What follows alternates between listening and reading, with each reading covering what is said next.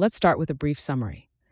This article, written by Paul Graham in 2021, discusses a nonprofit organization called Noora Health launching a new NFT, non fungible token. The NFT is named Save Thousands of Lives because the revenue generated will do exactly that. Graham emphasizes that the higher the price of this NFT, the more lives will be saved. He notes that NFTs are a new field and this particular use of them is especially novel, but he finds the potential exciting. Before we dive in, I want to share a quick note about how this podcast is created. As you've probably noticed, this podcast isn't voiced by a human, but by artificial intelligence. I'm obligated to inform you of this beforehand due to the rules of AI services. This podcast is made possible by our sponsor, Wope.com, an AI startup that combines content marketing with artificial intelligence to significantly boost traffic and revenue of your startups. For all the latest content, be sure to follow me at x.com slash yigitkoner. Now let's turn our attention back to the essay, How a NFT Can Save Lives, the case study of Noora Health.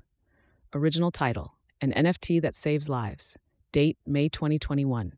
Noora Health, a nonprofit I've supported for years, just launched a new NFT. It has a dramatic name Save Thousands of Lives, because that's what the proceeds will do. Noora has been saving lives for seven years. They run programs in hospitals in South Asia to teach new mothers how to take care of their babies once they get home. They're in 165 hospitals now. And because they know the numbers before and after they start at a new hospital, they can measure the impact they have. It is massive. For every thousand live births, they save nine babies. This number comes from a study of 133,733 families at 28 different hospitals that Noora conducted in collaboration with the Better Birth team at Ariadne Labs, a joint center for health systems innovation at Brigham and Women's Hospital and Harvard T.H. Chan School of Public Health. Noora is so effective that even if you measure their costs in the most conservative way, by dividing their entire budget by the number of lives saved, the cost of saving a life is the lowest I've seen $1,235.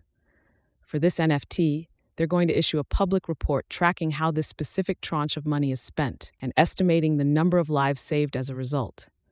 NFTs are a new territory, and this way of using them is especially new, but I'm excited about its potential.